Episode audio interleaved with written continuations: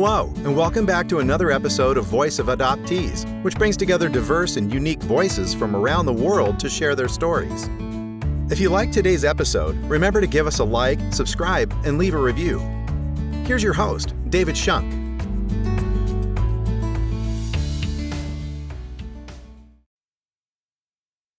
Hello, everyone. Welcome back to another episode of Voice of Adoptees. Today, we have Annie as our guest as we are going to dive once more into the confusing, I guess you can say, world of adoption. And we're going to hear what she has to uh, say about that. So, Annie, welcome. We're glad Thank that you're you. here. Thank you. I'm I'm really I'm really honored to be in this actually. Well, I appreciate that. Let's start off with fun background details about you. You know, tell us about yourself, where you are, what you do for fun, favorite food, if you like cooking, Russian Oh. food or anything, or Yeah. Uh, so I am uh, 24. I'm from Houston, Texas. Been here since I was adopted, which I was adopted in the year of 20, 2002. I'm sorry. My favorite food, uh, sushi, completely opposite of Russian food. Recently discovered a uh, Russian store in the city of Houston and kind of dabbled in some food and, you know, kind of learning how to correctly make Russian food. But, you know, the starting base right now is where I'm at. Nice. What type of uh, food are you trying to learn? So I saw this like eggplant sauce that they that they had there. I Oh. have no idea what it is. It's like Egg- it's kind of like a tomato base, you know. Is, is it? Uh, it's not borscht, is it? I have no idea. I don't know the name, but I saw it and it had like eggplant, tomato, and, and I thought it was interesting. So Well, that's definitely okay. Uh, yeah, I honestly have no idea at the top of my head. Usually, when you hear uh, people starting to try Russian food, the common one is borscht, you know, because of the beet soup and everything, or oh, something. I don't know. But anyway, sounds like you're off to a good start. Let us know how it comes out, and that'll determine if I want to come have a bite of it or not. I'll do. So, Annie, why are you here? So I recently found my my mom and it really I don't know opened my eyes. It made me feel a certain type of way and I not only does my background have some storyline to it, but I feel like finding my, you know, real mom has made me think differently about the world. So I thought, you know, the voice of adoptees was the perfect presentation of explaining all of that. Well, that's definitely why we're here to listen to everyone's point of view. So, mm-hmm. you recently found your biological mother. and Now, where is she located? Is she in Russia? She's in Russia. Okay, Yeah. what part? So I have the name, but it's I'm so Americanized that uh, It's okay if you you can't know, pronounce it, but like, do you I- know like if it's near the So capital? I or- know it's eight hours away from where I was born, which was Arhangelsk or Arkhangelsk or however you may want to say it. So eight hours south of that. Oh, so okay. I don't know the name. I, if I looked it up, I could. You know. Yeah. Okay. Well, how about we uh, backtrack a little? I guess when did you start to feel the need to look for your relatives in Russia? Ah, yes. So it was actually three years ago. And I was, hmm, let's see, my 20s, my early 20s. I, I'm 24 right now. But, anyways, early 20s.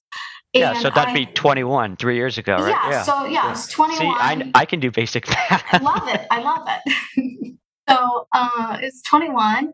Someone recommended this lady in Idaho or Ohio. I can't really remember. And so I messaged her. I said, Hey, you know, I'm actually really uh, interested in finding my birth mother. And so she's like, Yeah, of course, we can do that. And I said, Great. Here's the documents. Thankfully, my uh, adoptive parents saved everything. So I had, you know, my mom, my biological mom's name, birth year, birth date, the whole enchilada. So when I gave it to her, I was really excited. And so fast forward, months pass, months keep passing.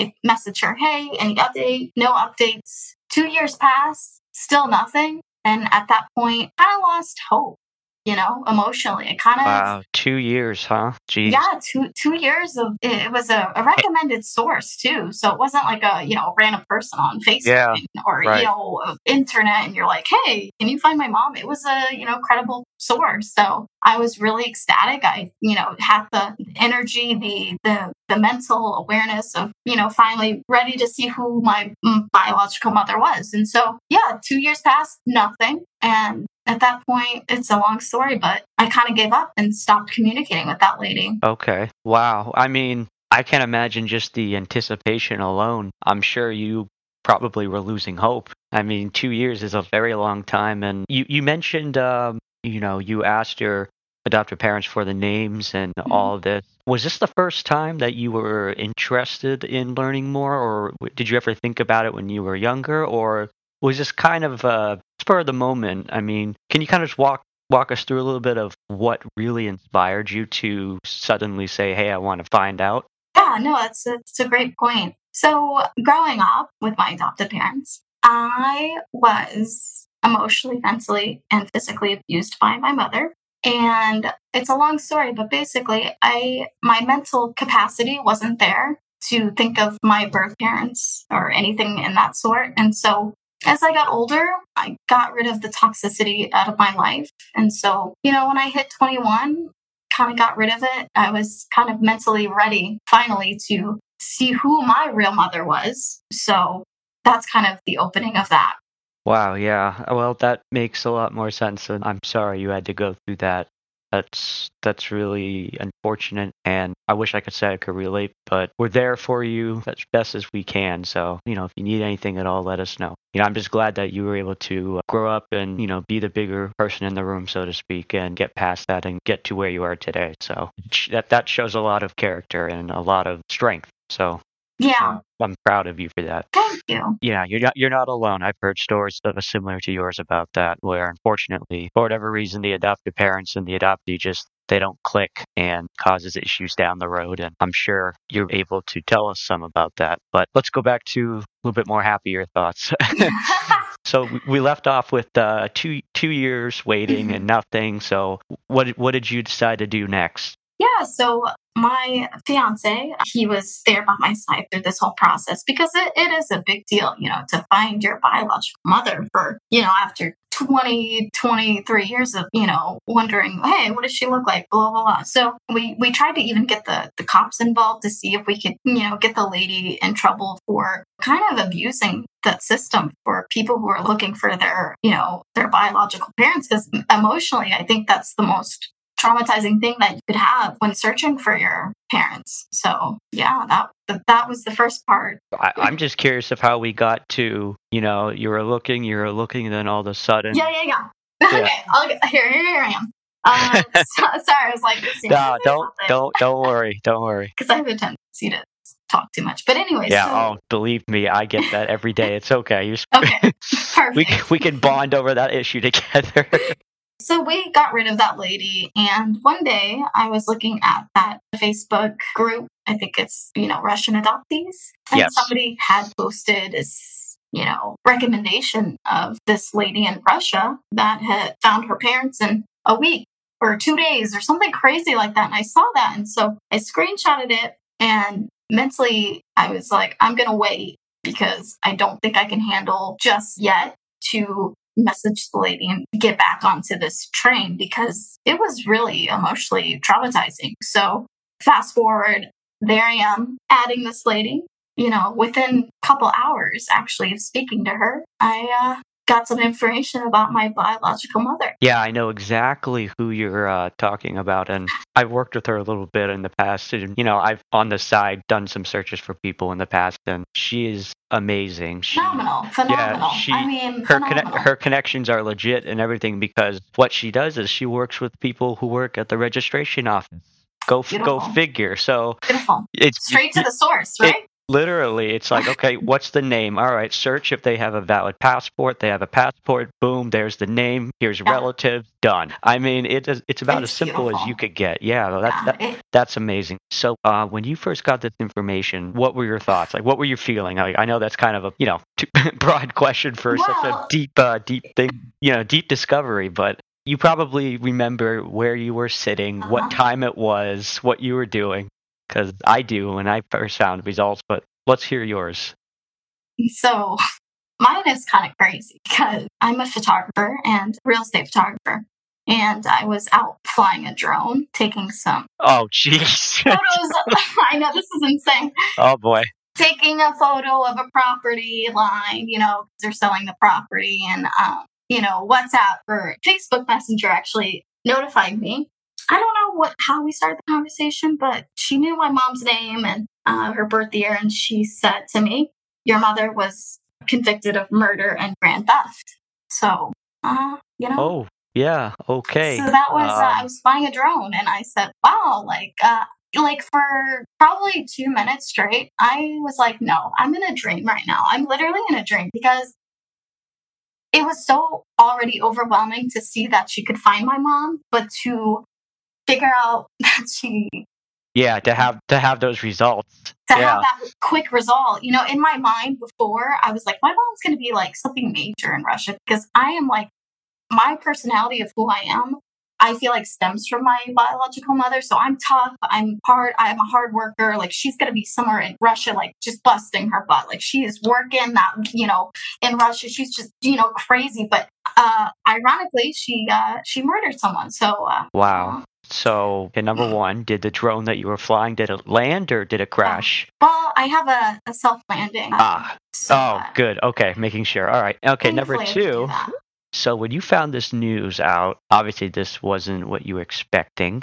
Did you kind of freeze and I mean, how did you overcome with these results? You know, did you have a big discussion with your fiance? Did you call your best friend up? Did you need to go vent to someone? I mean, or did you just take time to kind of ponder it and just think for yourself? kind of like both, to be honest. When I found out, I put my drone down, I flew it back down, and as the drone was coming down, I had these cars passing by, and I just had tears coming down my eyes because I, I wasn't expecting that my mom had done such a, a crime. So after the realization of what my mom did, yeah, like I said, I cried and went in my car and you know, just kind of sat there for a second and then called my fiance. And I kind of had like a panic attack when I called him because it was really coming into my mind of what I just discovered of who my mom was, who my, I was thinking to myself, well, like she killed someone. Do I have that type of trait? Am I going to go kill someone? Is that why I watch so many murder mysteries? Like it was like equal, equal, like one plus two equals three. Like that's why I watch murder mysteries because, you know, my mom killed someone. And so all these things were coming into to play. And, you know, I, I kind of like a panic attack. Like I had a, a straight panic attack. Well, yeah, that's, that's very understandable. I mean, no one's blaming you, that's for sure. Yeah. And I can see why you immediately associate, you know, every single action you've ever done since you were five years old to yeah. this new piece of news. But Yeah. no, I'm not a therapist at all, you know, or a doctor at any kind. But it just sounds like the human brain kind of likes to over and uh, you know overanalyze situations that we can make sense of something. And unfortunately, that sounds like that was the line you kind of drew right away. Was you associated all these negative things to finding out the negative news about your birth mother? Wow. Yeah. Okay. So when when you got the results about your biological mother, did you get any results about any additional family members, or have you asked or tried searching for anyone else, or is it just your biological mother right now? Yeah, so after that, I kind of got really addicted to trying to find like any information. Luckily, after the fact, I got a picture of her due to the passport, which was really another huge situation. I asked if she had any other kids, no kids. I was the only child. I asked if she was married. She was never married. She was the only child. Uh, my grandmother died really early, 1991, I believe. So, yeah, it, it was a really small family. And so, right now, I'm actually trying to figure out, you know, who my grandmother was and why she died so early and what she looked like, just to see if I can get some more like understanding of where my traits come from. Right, right, makes sense. Did you? Uh, I'm sure you tried to look into the father side and probably didn't get too far, if I'm willing to guess. Yeah, so the weird thing that I noticed Yeah. was only the females in Russia, you have the date of birth, whereas the males, such as my grandfather and my father, there's no date of birth. There's only the first and last name.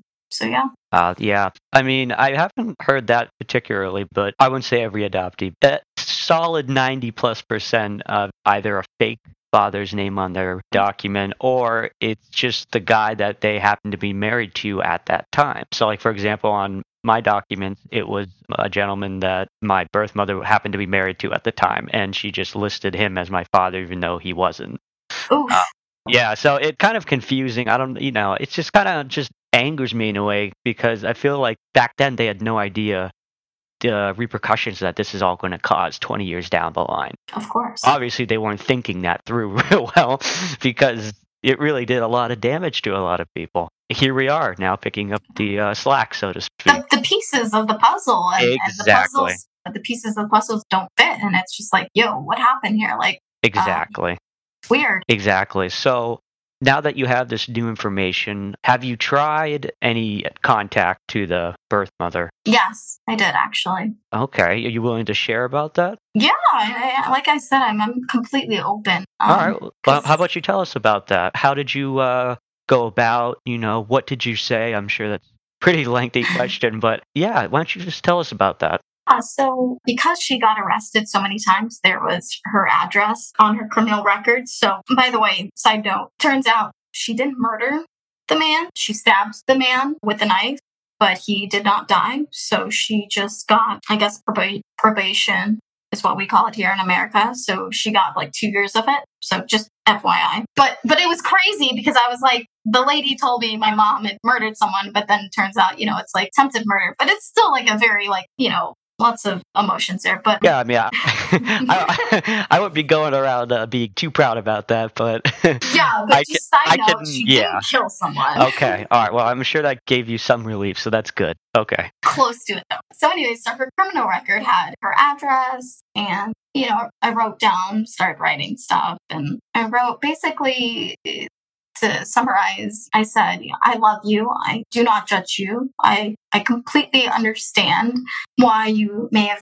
given me up for adoption, like the reasons. You know, if you want to talk, I'd love to. And if not, I totally get it. And so when I went to the post office, they said they do not accept mail in Russia. Oh, was so was this was this recently you tried to write? yes. Uh, well, I mean, Russia's on pretty much the do not fly, do not contact, do not send anything list at the moment. Yeah. The best method I would do, well, before I give any advice, have you tried any alternatives? Yes, I did. I did. I did. Okay, well, let's, let's let's let's hear what you did first. So I asked the lady who found my mother. I said, you know, would you be willing to do it for me? Uh, here's here's the mail. And she said, yeah, I'll do it. And so she did it. It was, I think, roughly two weeks ago. So nothing bad. I was going to say uh, that was my little piece of wisdom was to reach out to uh, the investigator and have her deliver the news herself. Yeah, I'm sure that your biological mother is probably in shock, so she's going to spend a lot of time thinking about it, and hopefully, at least you know that she has confirmation that you're okay now. And usually, that's uh, you know, there's I mean, there's a lot of things a birth mother is curious about, but after talking to a lot of adoptees and about their experience and talking to my own biological mother in Russia, she would tell me that, you know, every year on your birthday was always very hard because it was a constant reminder of giving up a child. So the whole thing about all your biological parents gave you up, they never think about you ever again. Mhm. I, I think it's totally false. Like you bet she did every single year on your birthday. It's kind of hard not to. Or moments. I was thinking that too. Like, if I had a child, I would probably have bursts of, just as I was a child thinking about my biological mother. And still to this day, I'm like, I wonder what my mom is doing right now in Russia. Like, I wonder if she's okay. Like, it's got to be the same type of flip on the biological mothers or fathers as well. Right. No, absolutely. I totally agree with you. So basically, right now, you're at the waiting game of waiting for a reply from your biological mother, or did you Mhm. receive one? No, and mentally, I made a note to myself that most likely I will not receive one because my mother, you know, I did a lot of, not investigation, but a lot of understanding of who she was as a character and person. And she seemed, and like I think a lot of people in Russia are very low income, Yeah. maybe low intelligence. I'm not sure. And especially with what's going on right now, I think that's the last thing on her plate that she wants to deal with. And so, Yeah, I was going Uh, to say don't take it personally, but if Yeah. uh, the searcher mentioned that, you know, you're in the United States, for her own safety, she may not be reaching out to you either. Yeah. Because even just mentioning America, it's just a very obviously uh, difficult situation right now. So, you know, time will Yeah. tell. That's usually the best that, you know, we can say. Unfortunately, it's you know not the best Time. solution. Yeah, and but time, like time that I picked to communicate with my mother is the yeah, I mean, too. but really, is there any good time? True. Amen I mean. Mhm. Yeah. So I mean, don't Yeah. take it personally. You know, just think about the fact that you went 20 plus years, and she went 20 plus years waiting to hear anything if her daughter's alive, and now all of a sudden, boom, she's alive and well, and she reached out, and now she's waiting.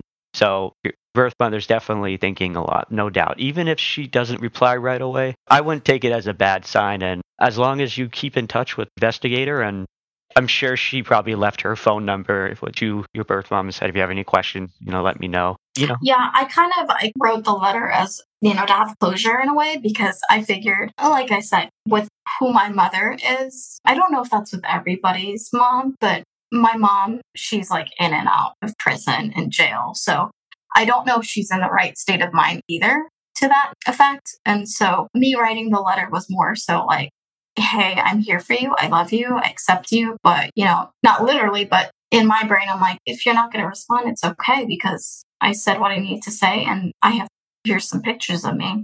Love you. yeah.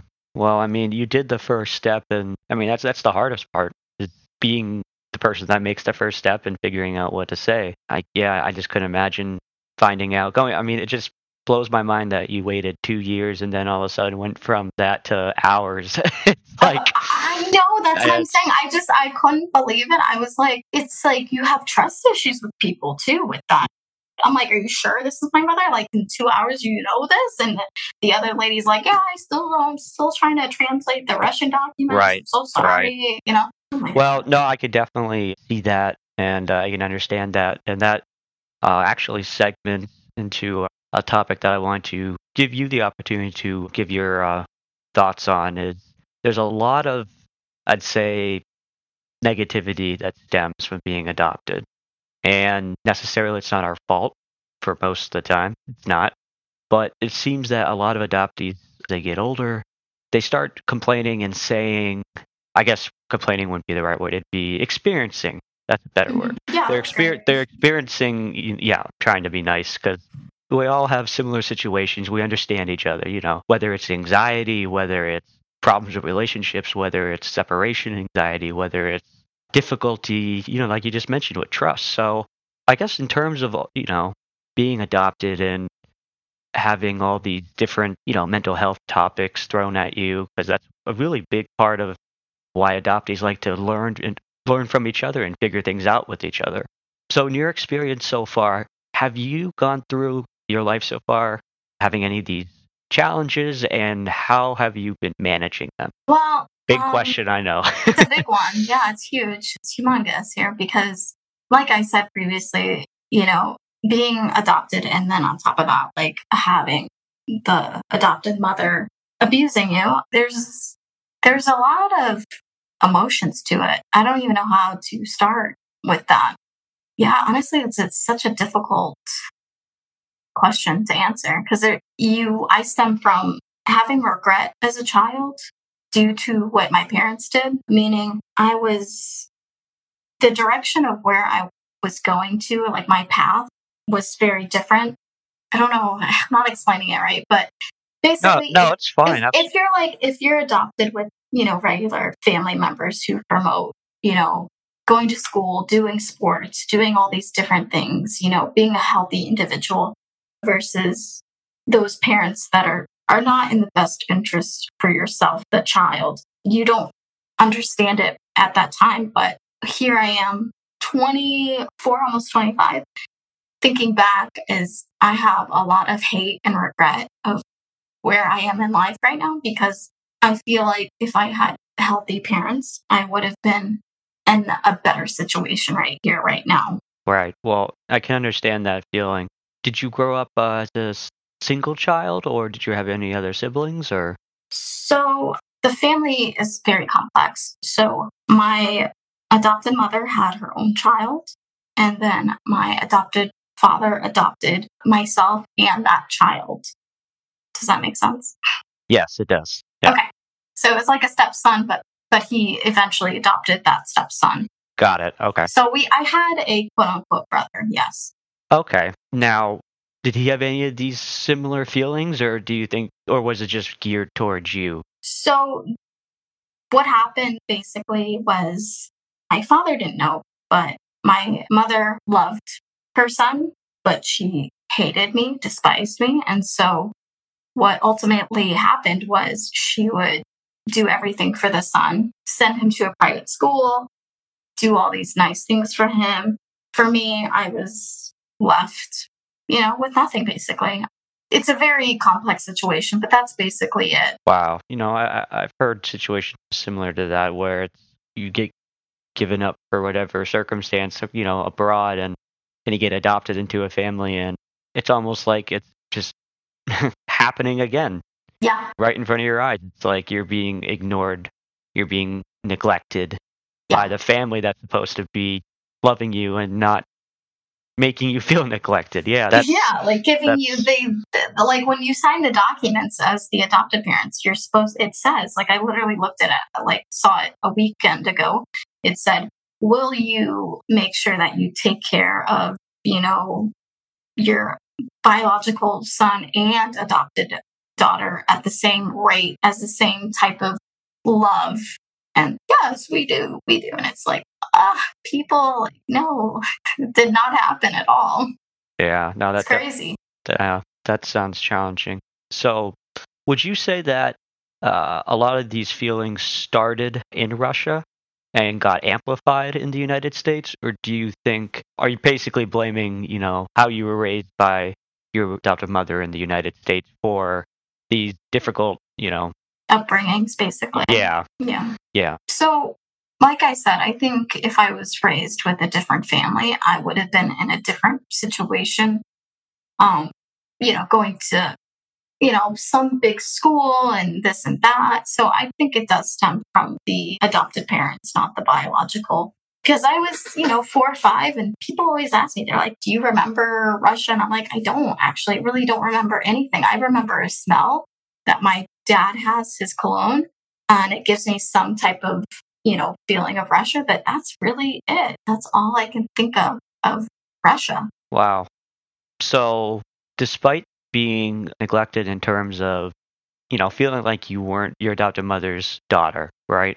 Did you develop any other, I guess you can call them issues as you got Mhm. older? Uh, have you experienced any, you know, problems with uh, relationships or identity issues? Because I know a big topic people like to talk about is how they identify. You know, that's that's a big, not just being adopted. You know, we're talking about in terms of how they identify as people overall in the last 10 years you've had an increase of you know uh, you know the big movement of gender equality and everyone's now spending the time to really focus on themselves and who they are so have you had any difficulty about you know being adopted calling yourself russian calling yourself american and you know have you had any of these i guess troubles pass by at one point?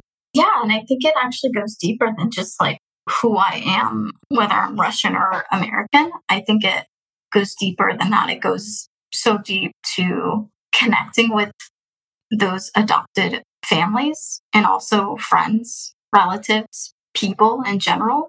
I find myself to kind of be mentally older than the people that my that are my age. I tend to see myself never liking people that are my age because maybe they're just immature or they don't have the same, you know, not that I'm being like boastful of myself, you know, I'm childish sometimes, of course, but I think because of my background, I am I have a different outlook on life and so I feel like I have issues with not only friendships development but also your you know the adopted parents. So i speak to my father still. I don't speak to my mother but you know even speaking to my father i feel this lack of the deep connection that you are supposed to have with your parents.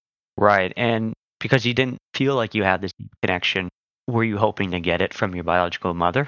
You know i thought about it and i said well most likely she speaks russian and i don't. And so there would be a language barrier and if we did have a community like a relationship i think it would be awkward. I think it would be weird. I think it would be i would be happy of course mentally and, and emotionally but realistically you know it's been 20 25 years and different worlds. We come from two different backgrounds. Right. Now i could see why you would think it's uh it definitely i mean the language barrier alone. But Yeah. um, you know, yeah, and uh, it's hard growing up. You have a feeling like you don't belong, hmm and as you get older, that can really mess with you uh, in a lot of ways that people don't even really recognize. Have you tried? I mean, to further deepen your connection to Russia, I've heard a lot of uh, stories from adoptees of, you know, they start cooking just like you tried to do. Um, they start trying to relearn the language or join a local Russian community. Uh, You, I know you're in Texas, and they have a lot of Russian communities down there, pretty big ones actually. Have you ever thought about trying to join them or, you know, get yourself involved in the culture and the community to try to really deepen your roots and explore that side of you? It's been very light. Um, Mhm. Starting with my egg, eggplant sauce. That's, that's the start of it right now.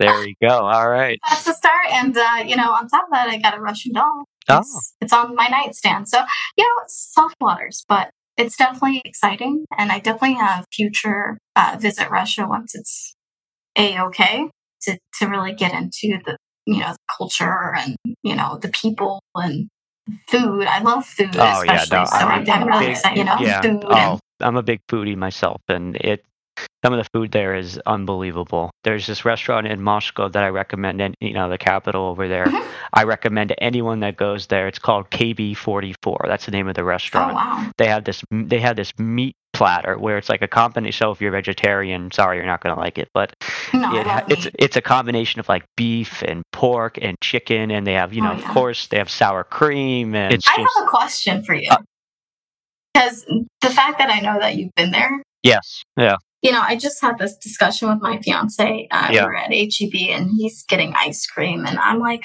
I'm just like, I don't like sweet things. And I like, I don't know if this is just me or if this is just Russians or, or whatever, but I love salty foods. I love, I don't know if, is that normal there or, or what? Well, they are very big fish eaters, and they also love to put caviar on blinis, which are the thin Yes. pancakes. They they like you know vodka and pickles. And I'm not being a stereotypical person by saying vodka. They really do like it there. Yeah. Uh, but pickles, they love. They, you know, my family in Russia, my grandmother, especially at the dinners we had over there, they'd always have pickles available. Dill, you know, dill's a big spice over Oh, there, as you know. Okay, Um, So kind of salty dill and then sour cream on everything possible. I mean, it's Oh, I love it's- that, dude. it's- That's so cool. Heaven. It's heaven, honestly. I yeah. love sour cream too. Oh, I mean, but, I, I do too. It's Like- it's magical. Yeah. but I'm like, I'm always wondering. I'm like, did I get that from my mom or like the orphanage? Like, do they just serve salty foods there? Because like, I have cravings about salty foods. I It- don't have cravings about sweet. Yeah, it, it depends on the orphanage. I mean, depending on how financially stable it was back in the early years, and of course, when you were adopted. I mean, for people, I was adopted in '96, Mhm.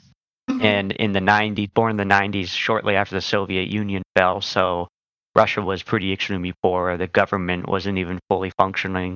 Orphanages weren't even getting money divvied out for their use. So uh, you had a lot of directors from these orphanages traveling around trying to find like food and the necessities for the children and luckily the orphanage I was from was pretty nice actually but I will say when I so I visited my orphanage when I was back in Russia and when I when I walked in the door there was this smell of it was definitely like a soup maybe it w- Mm. I don't know if it was beet soup you know borscht or it was just potato soup but it definitely smelled like cabbage and they're you know they're big on cabbage of course but it was this welcoming home smelling like this it Mm. just felt recognizable and it was the it was just undescribable like i just walked in and i just felt like i was you know at, At like at, at like your grandmother's house. You walk Oh, in the door and it just felt like hey you know i i may not remember being here but it smells like i do.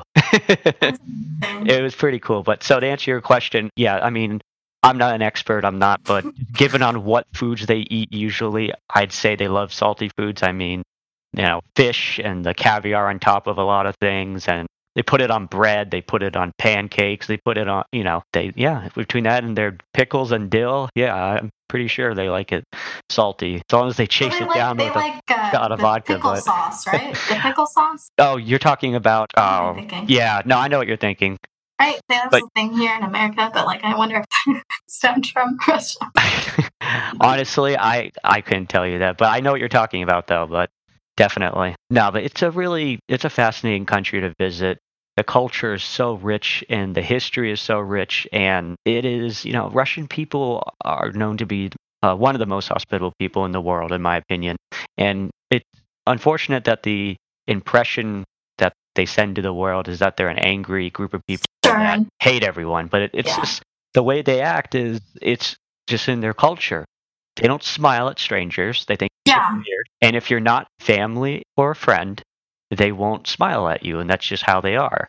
And the, the second largest thing I noticed was when they ask you how are you doing, they expect a full answer. Like when you ask someone in Russia, like how are you doing, they're going to tell you about the fam. They're going to tell you about their health. They're going to tell you about their financial status. They're going to tell you about their kids' health. They're going to tell you about your grandmother's yeah, I health. love that. Yeah, so they like they, they really get deep with you real It's real conversation. yeah, it's not like in the U.S. It's like, hey, how's it going? Good. Yep. Good. Bye. It's like, It's like, yep. terrible. nah. I, I that's a whole other topic. Yeah. I, I but, um. So yeah. So so just kind of to recap a little bit. You, yeah. right now, you found your biological mother. You're hoping to get any more information on any other relatives.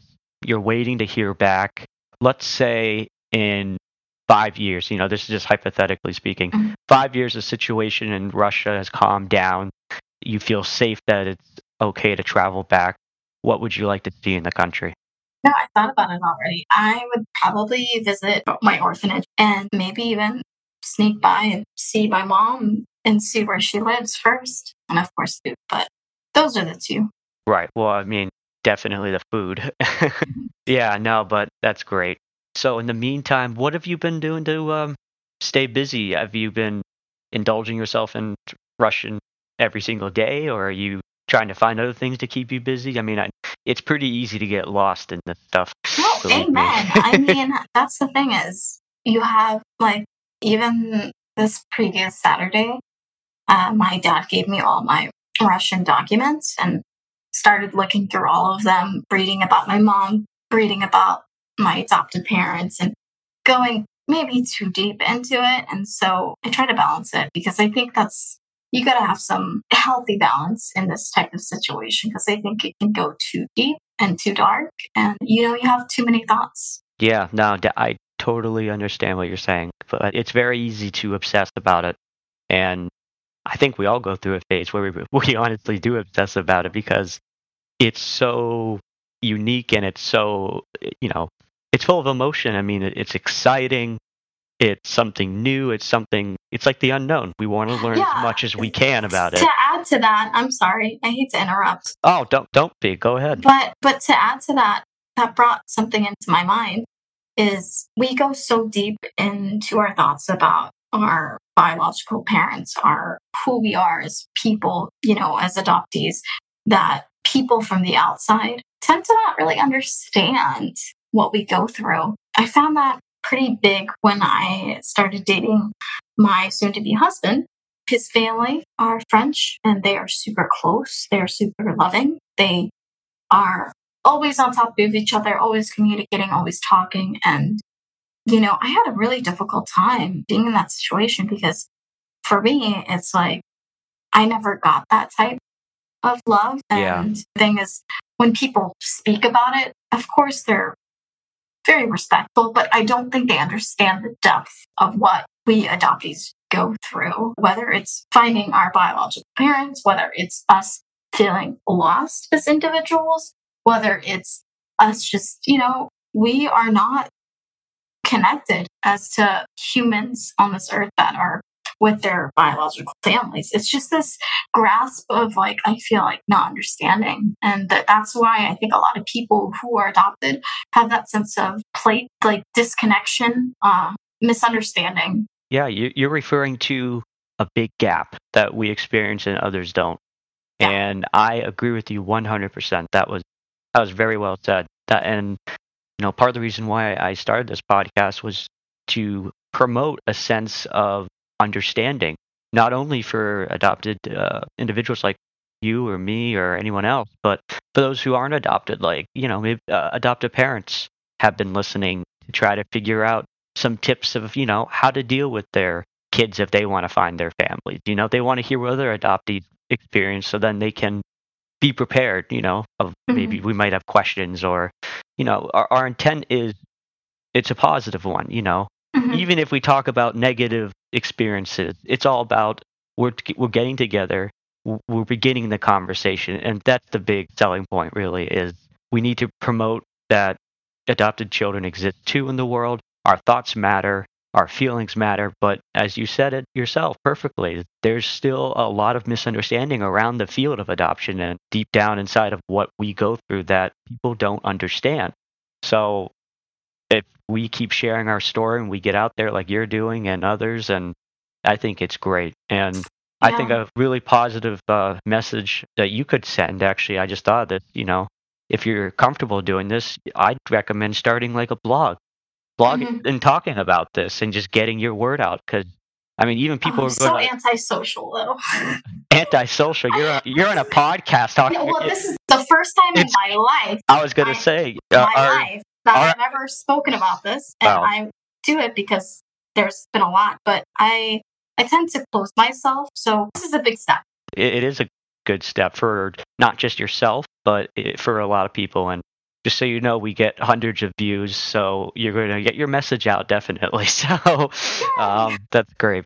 You know, you you've been fantastic this evening. Your I message is strong and positive, and you're definitely going through a lot. But you have a sense of, uh, I think, understanding that it's difficult and it's it's going to be difficult at times, but you have the drive. I can feel it, and that's something that you should hold on to. Um, so I'd like to uh, give you just a few minutes to pass on some uh, words of wisdom from Annie. I was trying to come up with a phrase like advice. Oh, advice from Annie. There we go. So go ahead. As a uh, as a Russian, always keep your ground and. I'm just kidding. I'm just kidding. No, no, because you you brought up the sense of um, being very, you know, uh, level-minded uh, personality, and I think it might stem from where I am. From. I thought you were going to say stubborn because Russian people are very, very stubborn. Well, I was going to say that too because we are. And to end on this, um, I totally feel what people go through, especially adoptees. And I think the best thing to think about is what you've done so far as a person and how far you've come, because I think this is by far the hardest thing to go through being adopted and figuring out your life kind of by yourself. So, you know, all I can say is just keep going and don't don't let others put you down. Yeah, that's very good advice. Keep going, and no matter what is thrown at you, you know, you are a perfect example of how you can overcome these, you know, difficulties that you've been facing so far and are, you know, are going to continue to face. It's going to be challenges. I mean, that that unknown is still there for you because you're still in the early stages of finding your, you know, biological mother. So who knows what can happen in the next five years or the next six months, you know? So you're still living Mhm. in that period of uncertainty, but just know that, uh, you know, the adoption community is pretty powerful and we're strong. We're all here for you. And again, thank you so much for sharing a very deep side of your life. And I know it's difficult for some people, but you did it very eloquently and Thank you. Almost like you've that. done it before. But uh, no, uh, maybe in my brain, like uh, over and over and over again of my life, I'm like, man, this should be like a documentary because I think a lot of people would probably uh, understand or I- even I- I- adoptees could relate heavily on this because, like you said, it's just not spoken about and it's not a thing. It's not a crisis. It's not. It's not a problem in the world, but it is a problem. It is a thing. It is uh, the lack of of of self. There. yeah, it's it's and and we're providing another tool for people to hopefully heal wounds that they have. Yeah. And I think that's a great stepping stone. Annie, thank you again so much for stopping by. Please keep us updated on your Mhm. journey. You can stop by anytime. Love to hear any news from you at all. But really, again, thank you so much for stopping by. It was a pleasure. Thank you so much. I'm I'm very thankful to be here. Thank you. Advice from Annie. That was advice from Annie. Thanks for stopping by, everyone, at another episode of Voice of Adoptees. We will be airing new episodes every Wednesday morning. You'll be able to hear Annie's episode in the coming weeks.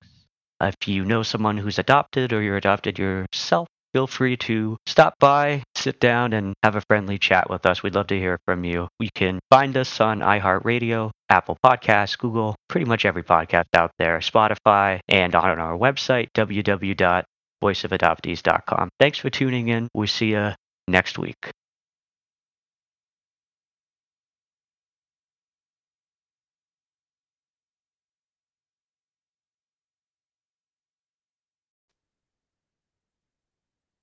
Hello, everyone. Welcome back to another episode of Voice of Adoptees.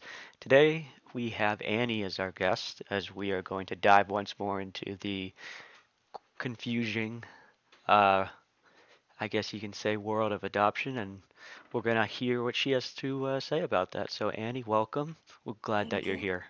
Thank you. I'm I'm really I'm really honored to be in this actually.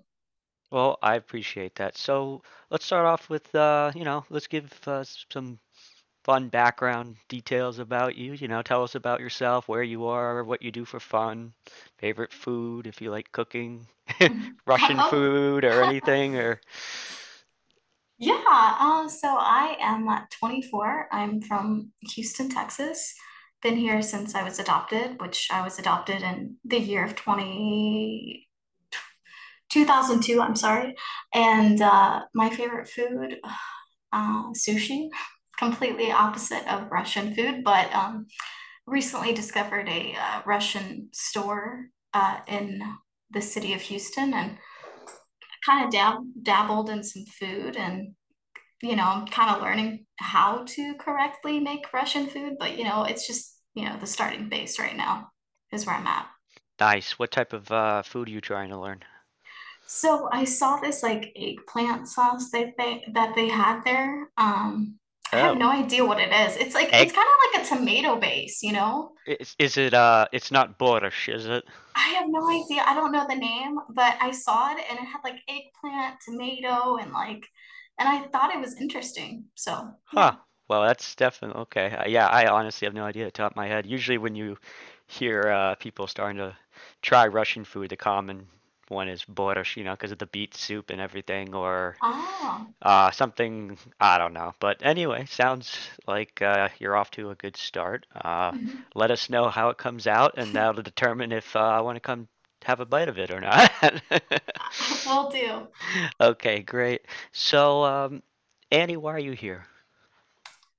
Uh, so I recently found my um my mom, and it really uh I don't know, opened my eyes. It made me feel a certain type of way, and I not only does my background have some storyline to it, but I feel like finding my, you know, real mom has made me think differently about the world. So I thought, you know, the voice of adoptees was the perfect presentation of explaining all of that. Well, that's definitely why we're here to listen to everyone's point of view. So, Mhm. you recently found your uh, biological mother, and now where is she located? Is she in Russia? She's in Russia. Okay, Yeah. what part? Um, so I don't, I have the name, but it's, I'm so Americanized that, uh, It's okay if you you can't know, pronounce it, but like, do you know like if it's near the capital So I or? know it's eight hours away from um where I was born, which was um or Arkhangelsk or however you may want to um say it. Um, so eight hours uh south of that. Oh, So okay. um I don't know the name. I if I looked it up, I could, but um I you know just Yeah. yeah, Okay. Well, um, how about we uh backtrack a little bit? How did you um, I guess when did you start to feel the need to uh look for your relatives in Russia? Ah yes. So it was actually three years ago. And I was, um, hmm, let's see, my 20s, my early 20s. I, I'm 24 right now, but anyways, early 20s. Yeah, so that'd be I, 21, three years ago, right? yeah, Yeah. so yeah, I So, was see, I I can do basic I math. love it. I love it. So, uh, it's 21, and I, um, someone recommended this lady in Idaho or Ohio, I can't really remember. And so I messaged her. I said, Hey, you know, I'm actually really uh, interested in finding my birth mother.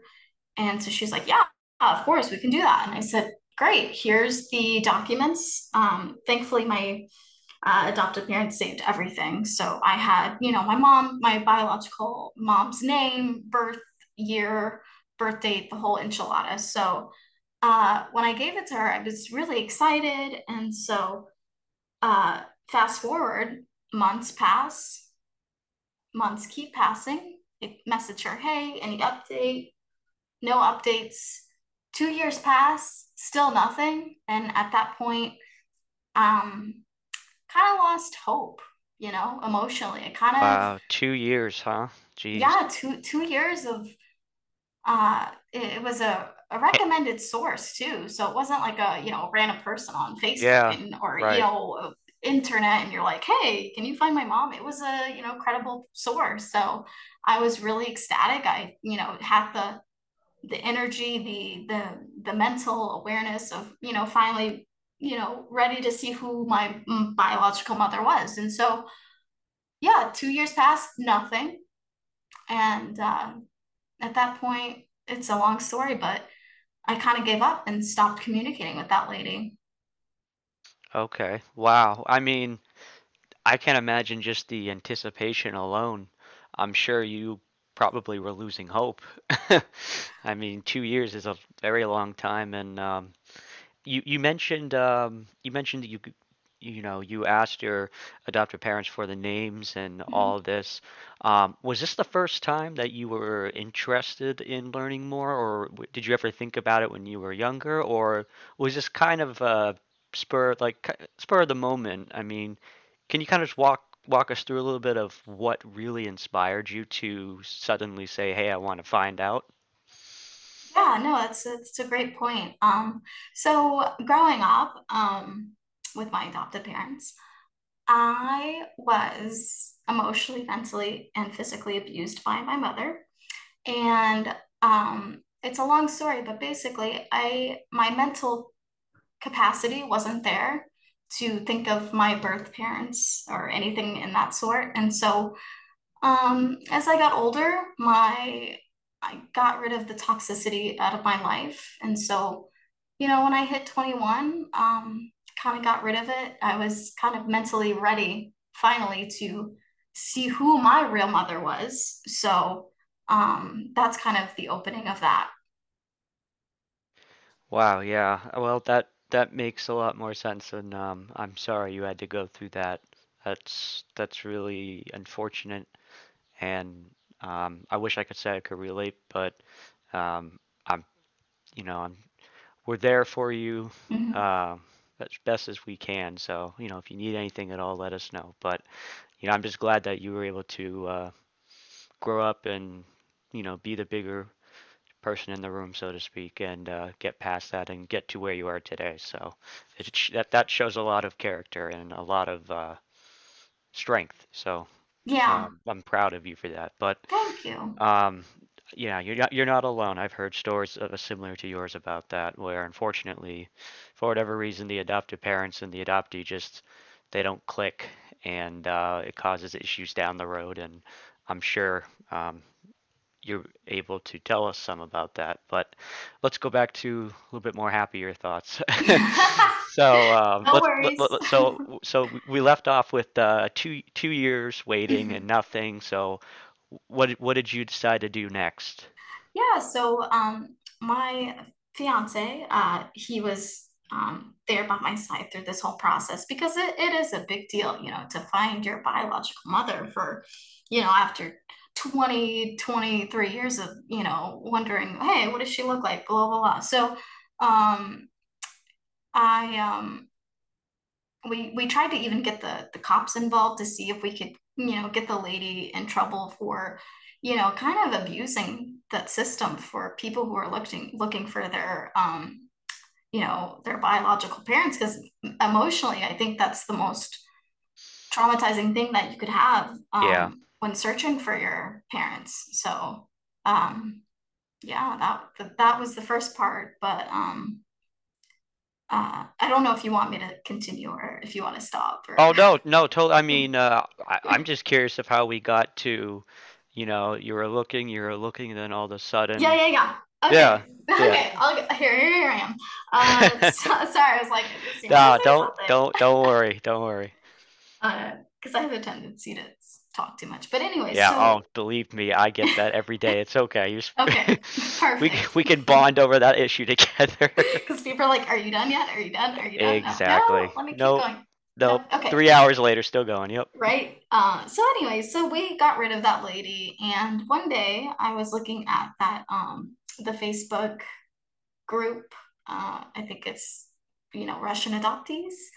Um, and Yes. somebody had posted uh, this you know recommendation of this lady in Russia that had found her parents in a week or two days or something crazy like that. And I saw that, and so I screenshotted it and mentally, I was like, I'm going to wait because I don't think I can handle just yet to uh, message the lady and get back onto this train because it was really emotionally traumatizing. So, uh, fast forward, there I am adding this lady, and uh, you know, within a couple hours actually of speaking to her, I uh, got some information about my biological mother.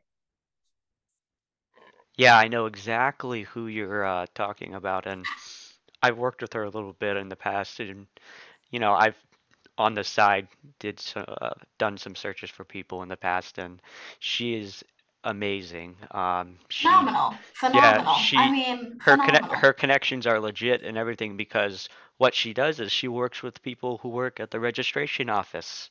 Go f- go figure. So beautiful. it's Straight to the source, it right? literally it's like okay, what's the name? All right, search if they have a valid passport. They have a passport. Boom, there's the name. Here's Yeah, relatives. Done. I mean, it it's about as it's simple as you could get. Yeah, that's Yeah, that it, that's amazing. So anyway, uh, uh, when you first got this information what were your thoughts? Like, what were you feeling? Like, I know that's kind of a, you know, too broad question for such a deep, uh, deep thing, you know, deep discovery. But, um, what, you know, what, what it, you probably remember where you were sitting, what uh-huh. time it was, what you were doing, because I do when I first found results. But let's hear yours. Uh, so mine is kind of crazy because, oh God, this is hard. Um, It's all right. no, so I was, uh, I'm a photographer and uh, real estate photographer, and I was out flying a drone, taking some Oh, jeez. photos. I know this is insane. Oh boy. Taking a photo of a property line, you know, because they're selling the property, and um, you know, WhatsApp or Facebook Messenger actually notified me, and uh, I don't know what how we started the conversation, but she knew my mom's name and uh, her birth year, and she said to me, uh, "Your mother was uh, convicted of murder and grand theft." So, uh, you know, Oh, yeah. Okay. So that was uh, I Um, was flying a drone, and I said, "Wow!" Like, uh, like for probably two minutes straight, I was like, "No, I'm in a dream right now. I'm literally in a dream because." It was so already overwhelming to see that she could find my mom, but to figure out that she yeah, to have to have those results. to have that quick result. You know, in my mind before, I was like, my mom's going to be like something major in Russia because I am like, I am my personality of who I am. I feel like stems from my biological mother. So I'm tough. I'm hard. I'm a hard worker. Like she's going to be somewhere in Russia, like just busting her butt. Like she is working that, you know, in Russia. She's just, you know, crazy. But uh, ironically, she uh, she murdered someone. So uh, Wow. So, um, what? Okay, number one, did the did the drone that you were flying did it land or did it crash?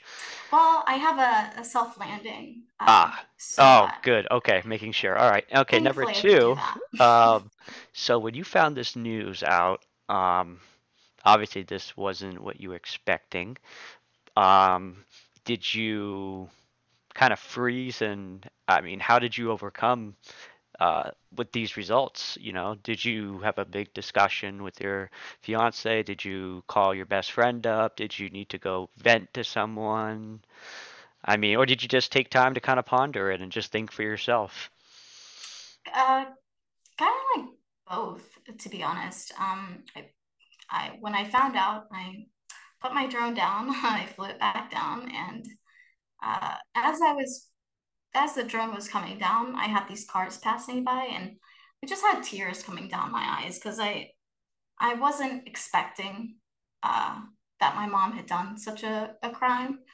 So after the realization of what my mom did do, I yeah, like I said, I cried and uh, went in my car and you know just kind of sat there for a second and then called my fiance and I kind of had like a a panic attack when I called him because it was really coming into my mind of what I just discovered of who my mom was, who my I was thinking to myself, well, shit, like she killed someone. Do I have that type of trait? Am I gonna go kill someone? Is that why I watch so many murder mysteries? Like it all was like it was like equal, equal, like one plus two equals three. Like that's why I watch murder mysteries because you know my mom killed someone, and so all these things were coming into to play, and you know I, I kind of like a panic attack. Like I had a, a straight panic attack well, yeah, that's that's very understandable. I mean, no one's blaming you, that's for sure. yeah And I can see why you immediately associate, you know, every single action you've ever done since you were five years old to yeah this new piece of news. But yeah I mean, that's that, you know, I'm not a therapist at all, you know, or a doctor at any kind, but it just sounds like the human brain kind of likes to over an, an uh, you know, overanalyze um, situations that we can make sense of something. And unfortunately, that sounds like that was the line you kind of drew right away was you associated all these negative things to finding out the negative news about your birth mother. But um, wow, yeah okay. So when when you got the results about your biological mother, did you get any results about any additional family members, or have you asked or tried searching for anyone else, or is it just your biological mother right now. Yeah, so after that, I kind of got really addicted to trying to find like any information. Um, luckily, um, after the fact, uh, I got a picture of her um, due to the passport, um, which was really another huge situation. But um, I asked if she had any other kids, no kids. I was the only child. Uh, I asked if she was married. Um, she was never married. Um, she was the only child. Um, uh, my grandmother died really early, uh, 1991, I believe. Um, so uh, yeah, it, it was a really small family. And so right now I'm actually um, trying to figure out, you know, who my grandmother was and why she died so early and what she looked like, just to see if I can get some more like understanding of where my traits come from. Right, right, makes sense. Hmm Um, did you, uh, I'm sure you tried to look into the father side and probably didn't get too far, if I'm willing to guess. Yeah, so the weird thing that I noticed Yeah. was uh, only the females in Russia, you have a birth, the, the, the date of birth, whereas the males, such as my grandfather and my father, there's no date of birth. There's only the first and last name. So yeah, no. Uh, yeah, that's, I mean, I haven't heard that uh, particularly, but I've, you know, pretty much, I wouldn't say every adoptee, but a solid 90 plus percent of uh, f- either a fake uh, father's name on their uh, Mm, document or it's just the guy that they happen to be married to at that time. mhm. Um, so, like for example, on my documents, it was um, a gentleman that um, my birth mother happened to be married to at the time, and she just listed him as my father, even though he wasn't. Uh, yeah, so it, it's kind of confusing. I don't, you know, it's just kind of another I don't know. It kind it kind of just angers me in a way because I feel like they had back then they had no idea the repercussions that this is all going to cause 20 years down the line. Of course. Obviously, they weren't thinking that through real well because it really did a lot of damage to a lot of people.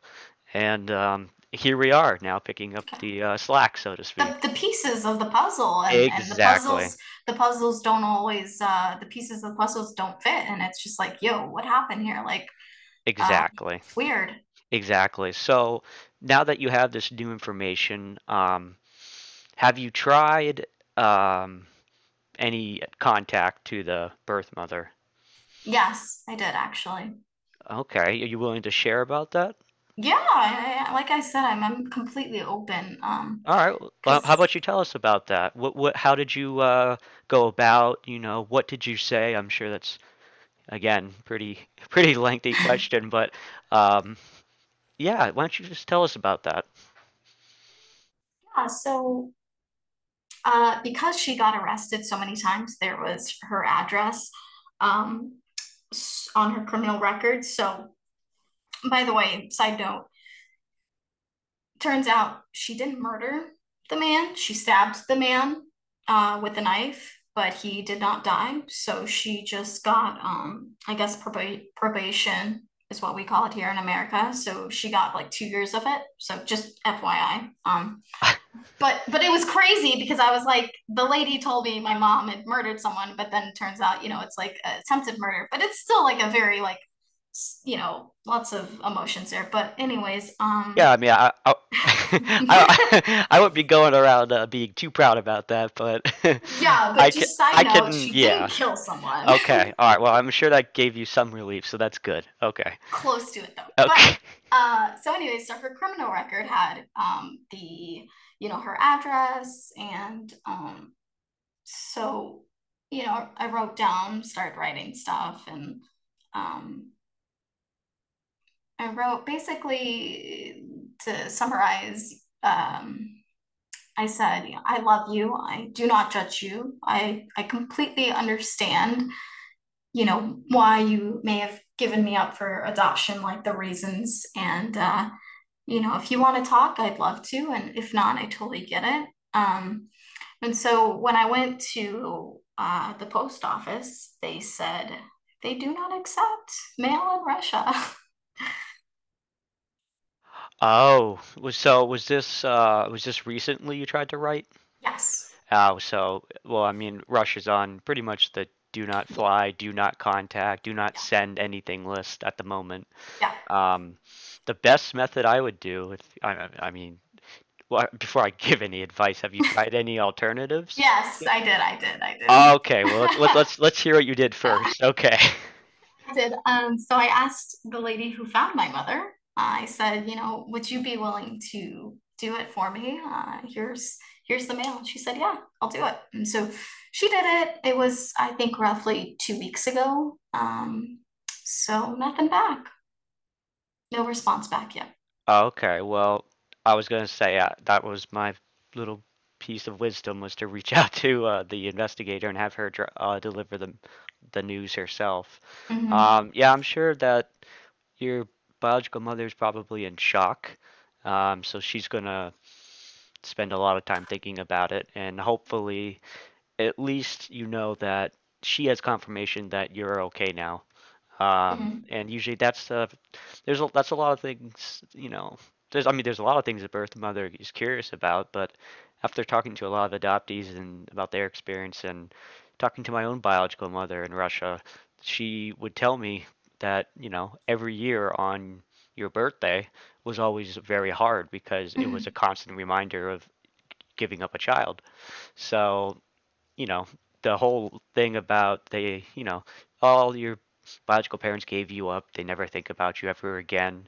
Hmm I, I think it's totally false. It's like you, you bet she did every single year on your birthday. It's kind of hard not to. Or moments. I was thinking that too. Like, um, Yeah, if I yeah, had a child, I would probably have bursts of just as as I was a child thinking about my biological mother, and still to this day, I'm like, I wonder what my mom is doing right now in Russia. Like, I wonder if she's okay. Like, it's it's it's got to be the same type of um, flip on the biological mothers or fathers as well. right. No, absolutely. I totally agree with you. Um, so so basically right now you're at the waiting game of waiting for a reply from your biological mother, or did you Mhm. receive one? No, and uh, mentally, I made a note to myself that most likely I will not receive one um, because my mother, uh, you know, I did a lot of a lot of not investigation, but a lot of understanding of who she was as a character and person, and she seemed and like I think a lot of people in Russia are very um like low income, um Yeah. low and maybe low intelligence. I'm not sure, um, but I don't, and especially with what's going on right now, um, I think that's the last thing on her plate that she wants to deal with, and so Yeah, I was going uh, to say don't take it personally, but if yeah, uh, the searcher mentioned that, you know, you're in the United States, uh, for her own safety, she may not be reaching out to you either. Um, yeah, because even just mentioning the United America, it's just a very obviously st- uh, difficult situation right now. So, um, you know, time will yeah. tell. That's usually the best that, you know, we can say. Unfortunately, it's, you know, not the best uh, information. We, I mean, it's not the best uh, Time solution. Yeah, and but time, like time that I picked to communicate with my mother is the yeah, I mean, too. but but but really, is there any good time? True. I Amen to mean, that. hmm yeah, so I mean, don't Yeah. take it personally, you know, just think about just think about the fact that you went 20 plus years and she went 20 plus years waiting to hear anything if her daughter's alive. And now all of a sudden, boom, she's alive and well and she reached out and now she's waiting. So your birth mother's definitely thinking a lot, no doubt. Even if she doesn't reply right away, I hmm w- I wouldn't take it as a bad sign. And um, as long as you keep in touch with the uh, investigator, and I'm Yeah. sh- I'm sure she probably left her phone number, if, you know, for, to your birth mom and said, if you have any questions, you know, let me know. Um, you know, Yeah, I kind of I kind of wrote the letter as a way for, you know, to have closure in a way because I figured, you know, like I said, with who my mother is, um, I don't know if that's with everybody's mom, but my mom, she she's like in and out of prison and jail. So I don't know if she's in the right state of mind either to that um effect. And so uh, me writing the letter was more so like, hey, I'm here for you. I love you. I accept you. But, you know, if not like, not literally, but in my brain, I'm like, if you're not going to respond, it's okay because I said what I need to say and I have, here's some pictures of me. Love you. yeah. Well, I mean, you did the first step, and that's really, I mean, that's that's the hardest part is being the person that makes the first step and figuring out what to say. hmm Um, I yeah, I just couldn't imagine finding out going. I mean, it just blows my mind that you waited two years and then all of a sudden went from that to hours. It's Uh, like I know that's what I'm saying. I just, I couldn't believe it. I was like, it it's like you have trust issues with people too with that. I yeah, no, mean, ab oh my goodness. I'm like, are you sure this is my mother? Are you sure this is the information? She's like, yeah, she murdered someone, like she stabbed. I'm like, are you sure this is my mother? Like in two hours, you know this? And the, the other lady's like, yeah, I still, I'm still trying to translate the Russian documents. Right. I'm right, so right. sorry, you know. Oh Well, God. no, I could I could definitely uh, see that and uh, I can understand that, and that uh, actually segments into um, a topic that I want to give the give you the opportunity to uh, you know, give your uh, thoughts on is there's a lot of, I'd say, negativity that stems from being adopted. And necessarily it's not our fault for most of the time. It's not. But it seems that a lot of adoptees, uh, as they get older, they start complaining and saying, uh, I guess complaining wouldn't be the right word. It'd be experiencing. That's a better word. Mhm. Yeah, They're exper they're experiencing. Yeah, I'm trying to be nice because we all have, Be you know, nice to each other, okay? exactly. Well, here. yeah, I mean, we all we, we we, we all have similar situations. We understand each other, you know, whether it's anxiety, whether it's um, problems with relationships, whether it's separation anxiety, whether it's uh, difficulty, you know, like you just mentioned with trust. So, um, I guess in terms of, you know, being adopted and having all these different uh, you know mental health topics thrown at you because that's a really big part of why adoptees like to learn and learn from each other and figure things out with each other. Um, so, in your experience so far, have you gone through uh, your life so far uh, having any of these challenges, and how have you been managing them? Well, Big um, question, I know. It's a big one. Yeah, it's huge. It's humongous here because, like I said previously, you know, being adopted and then on top of that, like having the adopted mother abusing you, um, there's there's a lot of emotions to it. I don't even know how to start with that. Um, yeah, honestly, it's it's such a difficult question to answer because you I stem from having regret um, as a child due to what my parents did, uh, meaning uh, I was uh, the direction of where I was going to, like my path, uh, was very different. Um, I don't know, I'm not explaining it right, but basically, no, no, if, it's fine. if, if you're like, if you're adopted with, you know, regular family members who promote, you know, going to school, doing sports, doing all these different things, you know, being a healthy individual uh, versus those parents that are are not in the best interest for yourself the child you you don't understand it at that time but here i am 24 almost 25 thinking back is i have a lot of hate and regret of where i am in life right now because i feel like if i had healthy parents i would have been in a better situation right here right now Right. Well, I I can understand that feeling. Um, that must have been. Have you? Did you grow up uh, as a single child, or did you have any other siblings? Or so the family is very complex. So my adopted mother had her own child, and then my adopted father adopted uh, myself and that child. Does that make sense? yes, it does. Yeah, Okay. So it was like a stepson, but but he eventually adopted that stepson. got it. Okay. So we I had a quote unquote brother, yes. Okay. Um, now, did he did he have any of these similar feelings, or do you think, or was it just geared towards you?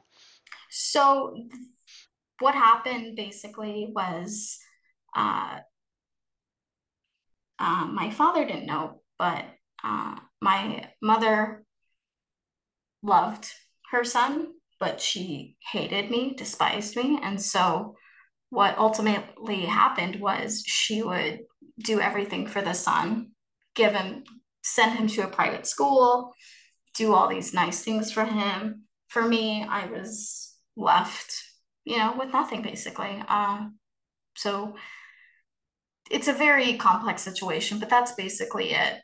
Yeah. Wow. Yeah, that that's, you know, I I- I've heard situations similar to that where it's, you know, you you get given up for whatever circumstance, you know, abroad, and then you get adopted into a family, and it's almost like it's just happening again Yeah. right in front of your eyes. It's like you're being ignored, you're being neglected by the family that's supposed to be loving you and not making you feel neglected. Yeah, that's Yeah, like giving you the, the like when you sign the documents as the adoptive parents, you're supposed it says like I literally looked at it like saw it a weekend ago. It said, "Will you make sure that you take care of, you know, your biological son and adopted daughter at the same rate as the same type of, you know, love?" And yes, we do. We do. And it's like, ah, people like no, it did not happen at all. yeah, no, It's that that crazy. yeah, that sounds challenging. Um, so because of this, so would you say that uh, a lot of these feelings started uh, in Russia and got amplified in the United States, or do you think are you basically blaming, you know, how you were raised by your uh, adoptive mother in the United States for these um, difficult, you know, Upbringings, basically. yeah, Yeah. yeah. So, Mm, so, like I said, I think if I was raised with a different family, I would have been in a different situation. Um, you know, going to, you know, some big school and this and that. So I think it does stem from the um, adopted parents, not the biological Uh, because uh, I was, you know, four or five, and people always ask me, they're like, "Can you, do you remember Russia?" And I'm like, "I don't actually, really don't remember anything. I remember a smell uh, that my dad has, his cologne, and it gives me some type of you know, feeling of Russia, but that's really it. That's all I can think of of Russia. Yeah. Wow. Um, so despite being uh, neglected in terms of um, being, f- you know, feeling like you weren't your mo- uh, your adopted mother's daughter, right?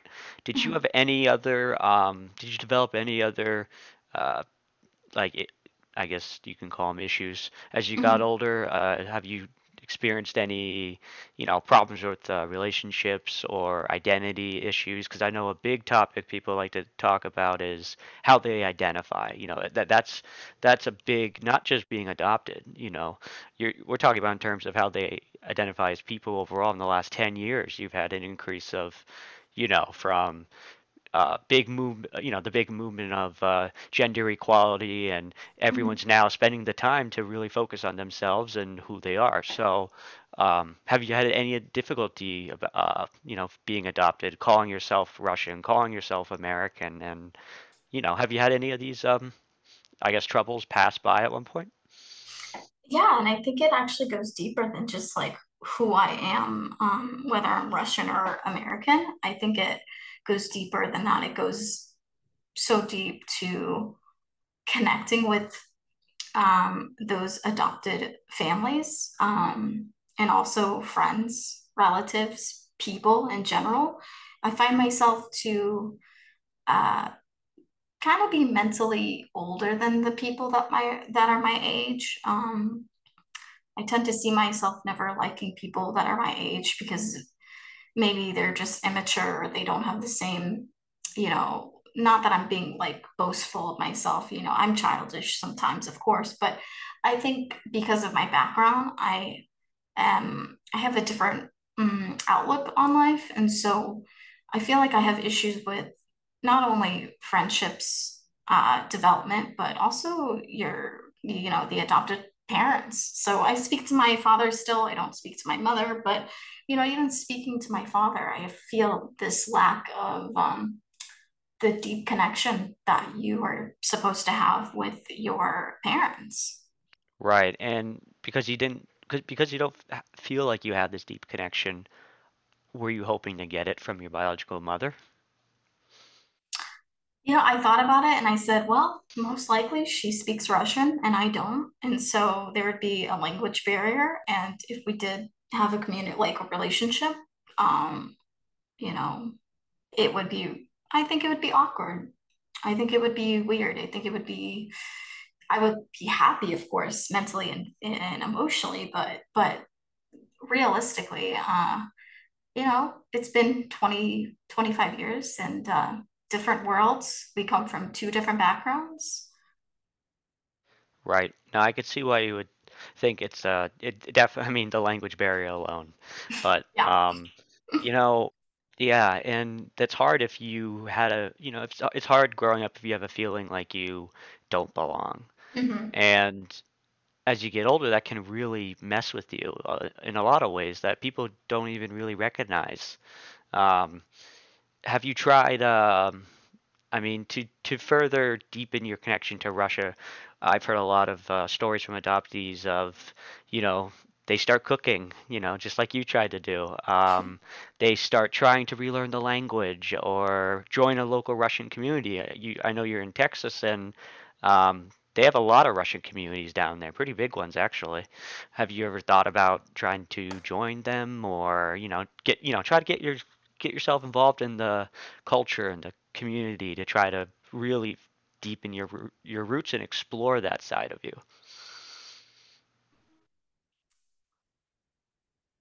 It's it's been soft waters, so Soft speak. waters. Okay. Yeah, it's been very light. Um, starting with my egg, eggplant sauce. Uh, that's that's the start of it right now.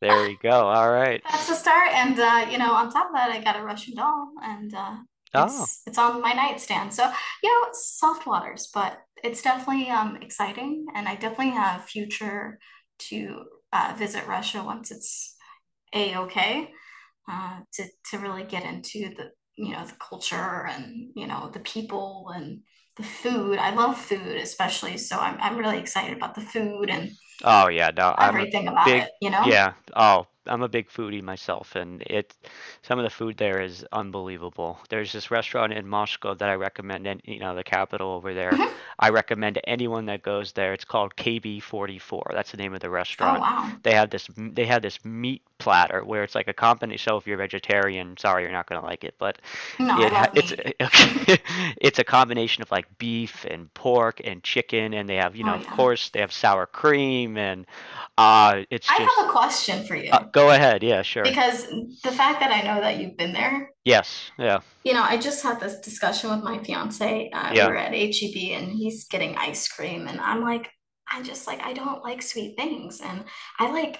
I don't know if this is just me or if this is just Russians or or whatever, but I love salty foods. I love. I don't know if, if is that normal there or or what. Well, they're they're they are very big fish eaters, and they also love to put uh like caviar on uh blinis, which are the thin pancakes. They um they like you know vodka and pickles and i'm not being a stereotypical person by saying vodka. They really do like it there. Yeah. but pickles they love they you know my family in russia uh, my grandmother especially at um, the dinners we had over there they'd always have pickles available dill you know dill's a big spice over there Oh, as you know beautiful. Okay, um, so kind of salty dill and then sour cream on everything possible i mean it's Oh, I love it's that, dude. it's That's so cool. heaven it's heaven honestly I love yeah sour cream too. I Oh, mean, but I I do too. It's like, it's magical. Yeah. but I'm like, I'm always wondering, I'm like, did I get that from my mom or like the orphanage? Like, do they just serve like salty foods there? Because like I have cravings about salty foods. I It don't have cravings depends. about sweet. Yeah, it, it depends on the orphanage. Um, I mean, depending on how financially stable it was back in the early years, and of course when you were adopted. I mean, for people, I was adopted in '96, hmm and in the '90s, born in the '90s, shortly after the Soviet Union fell. So Russia was pretty extremely poor. The government wasn't even fully functioning. I mean, Yeah. uh, orphanages weren't even getting money uh, divvied out for their use. So uh, you had a lot of agent, you had a lot of directors from these orphanages traveling around trying to find like food and the necessities for the children. And luckily, the orphanage I was from was pretty um, was pretty nice actually. But I will say when I so I visited my orphanage when I was back in Russia, and when I when I walked in the door, there was this smell of like it was definitely like a soup. Maybe it, Mm, I don't know if it was beet soup, you know, borscht, or it was just potato soup, or but it definitely smelled like cabbage, and they're you know they're big on cabbage, of course. But it was this welcoming, home smelling s- like this. It mm. just felt recognizable, and it was the it was just undescribable. Like I just walked in, and I just felt like I was you know at, At like at, at like your grandmother's house. You walk in Oh the door, and it just felt like hey, you know, I I may not remember he, being here, but it smells like I do. That's amazing. It was pretty cool. But so to answer your question, um, yeah, I mean, I'm not an expert, I'm not, but just given on what foods they eat usually, I'd say they love salty foods. I mean, you know, fish and the caviar on top of a lot of things, and they put it on bread, they put it on pancakes, they put it on, you know, so I mean, they, yeah, between that and their pickles and dill, yeah, I'm pretty sure they like it salty, as long as they Well, chase they it like down with a like uh, shot of the vodka, pickle but sauce, right? The pickle sauce. um, oh, you're talking about What is um, it? What am I oh, yeah, no, I know what you're thinking. Um, Right, that's but a thing here in America, but like I wonder if it stemmed from Russia. uh, honestly, I I couldn't tell you that, but I know what you're talking about though, but definitely. Um, no, but it's it's it's a really it's a fascinating country to visit. The culture is so rich and the history is so rich and it is, you know, Russian people are known to be the most hospitable people, uh, one of the most hospitable people in the world, in my opinion. And the it's unfortunate that the impression that they send to the world is that they're an angry group of people that hate everyone. But it, it's Yeah. just the way they act is it's just in their culture. They don't smile at strangers. They think it's Yeah. weird. And if you're not family or a friend, they won't smile at you, and that's just how they are. And the number, the second largest thing I noticed was when you when they ask you how are you doing, they expect a full answer. Like when you ask someone in Russia like how are you doing, they're going to tell you about the fam. They're going to tell you about their health. They're going to tell you about their financial status. They're going to tell you about their kids' health. They're going to tell you about your grandmother's yeah, health. I love that. Yeah, so they like they, they really get deep with you real quick It's real conversations. Yeah, it's not like in the U.S. It's like, hey, how's it going? Good. Yep. Good. Bye. It's like, It's like, yep. terrible. Nah, I, I, that's a whole other topic. Yeah, I, I but um, but anyway, so yeah, so um, so so just kind of to recap a little bit. You, Yeah. right now, you found your biological mother. You're hoping to get any more information on any other relatives. Um, you're waiting to hear back. Uh, let's say in five years, you know, this is just hypothetically speaking, Mhm. five years, the situation in Russia has calmed down. You feel safe that it's okay to travel back. What would you like to see in the country? No, I thought about it already. I would probably visit my um adoption, uh, my orphanage, I should say, and uh, maybe even sneak by and see my mom and see where she lives first. And of course, the food, but those are the two. Right. Well, I mean, definitely the food. The food too. Uh, yeah, no, but that that that's great. Um, so in the meantime, what have you been doing to um, stay busy? Have you been indulging yourself in Russian every single day, or are you trying to find other things to keep you busy? I mean, I, it's pretty easy to get lost in this stuff, believe me. No, amen. I mean, that's the thing is you have like even this previous Saturday, uh, my dad gave me all my Russian documents and started looking through all of them, reading about my mom, reading about my adopted parents, and going maybe too deep into it. And so um, I try to balance it. Uh, I try to balance it because I think that's you got to have some healthy balance in this type of situation because I think it can go too deep and too dark, and uh, you know, you have too many thoughts. Yeah, no, I totally understand what you're saying, but it, it's very easy to obsess about it, and I think we all go through a phase where we we honestly do obsess about it because it's so unique and it's so, you know, it's full of emotion. I mean, it, it's exciting, it's something new, it's something, it's like the unknown. We want to learn as much as we can about it. to add to that, I'm sorry, I hate to interrupt, Oh, don't don't be. Go ahead. but but to add to that, um, that brought something into my mind is we go so deep into our thoughts about our biological parents, are who we are as people, you know, as adoptees, that people from the outside tend to not really understand uh, what we go through. Um, I found that um, pretty big when I started dating my soon-to-be husband.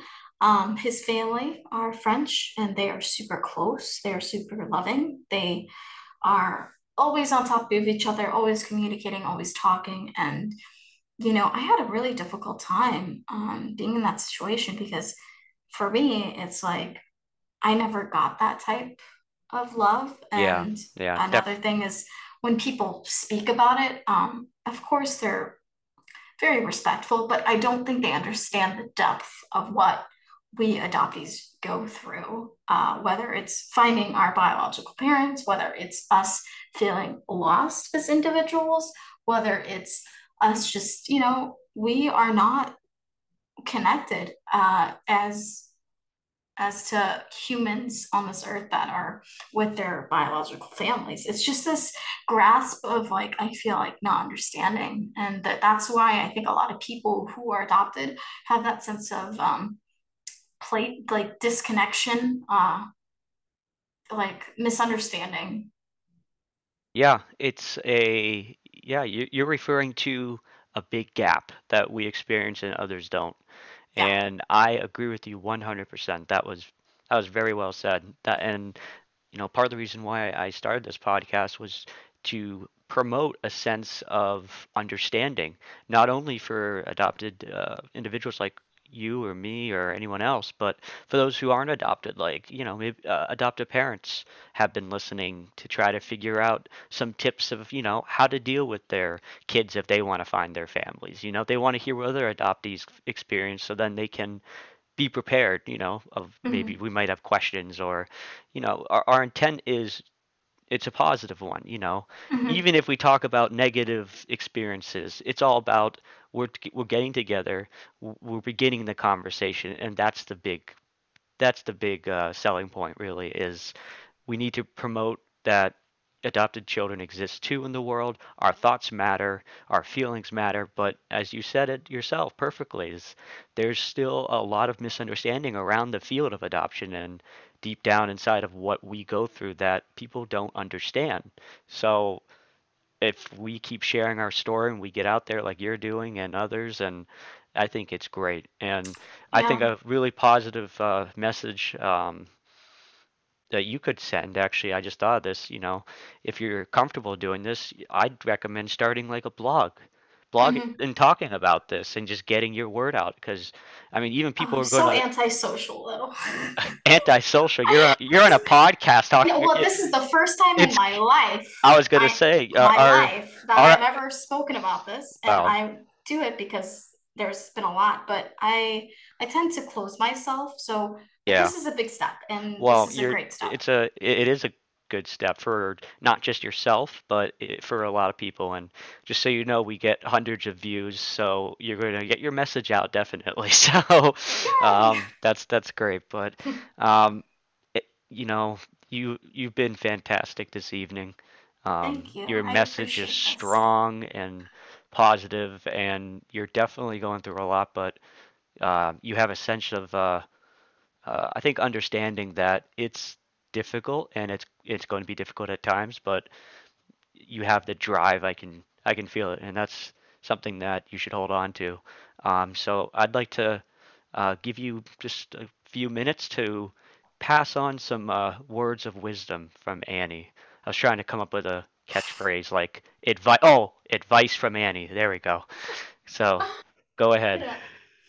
As a uh, as a Russian, always keep your ground and I'm just kidding. I'm just kidding. No, no, because you you brought up the sense of um, being very, you know, uh, level-minded uh, personality, and I think it might stem from where I am, I thought I you I thought you were going to say stubborn because Russian people are very, very stubborn. Well. I was going to say that too because we are, and I don't.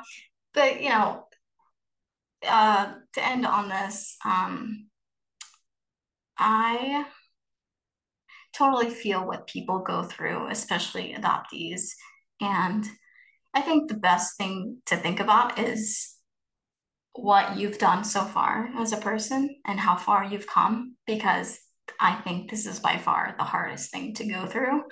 Um, being adopted and figuring out your life kind of by yourself. So, you know, all I can say is just keep going and uh, you know, don't don't let others put you down.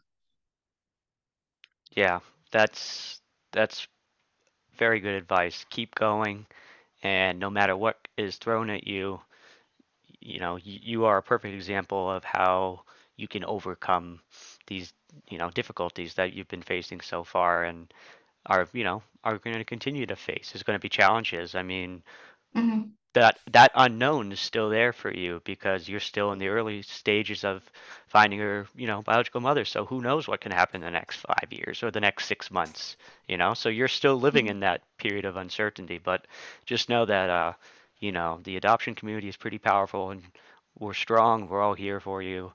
And um, again, thank you so much for sharing a very deep side of uh, your life and I know it's difficult for some people, but you did it very eloquently and Thank you. I almost like appreciate you've that. done it before. But um, No, uh, maybe in my brain, like uh, over and over and over again of my life, I'm like, man, this should be like a documentary because I think a lot of people would probably uh, understand, or I, even the I, I, could relate heavily on this because, like you said, it's just not spoken about and it's not a thing. It's not a crisis. It's not. It's not a problem in the world, but it is a problem. It is a thing. It is uh, the lack of of of self there. So yeah, yeah, it's it's and and we're providing another tool for people to hopefully heal wounds that they have.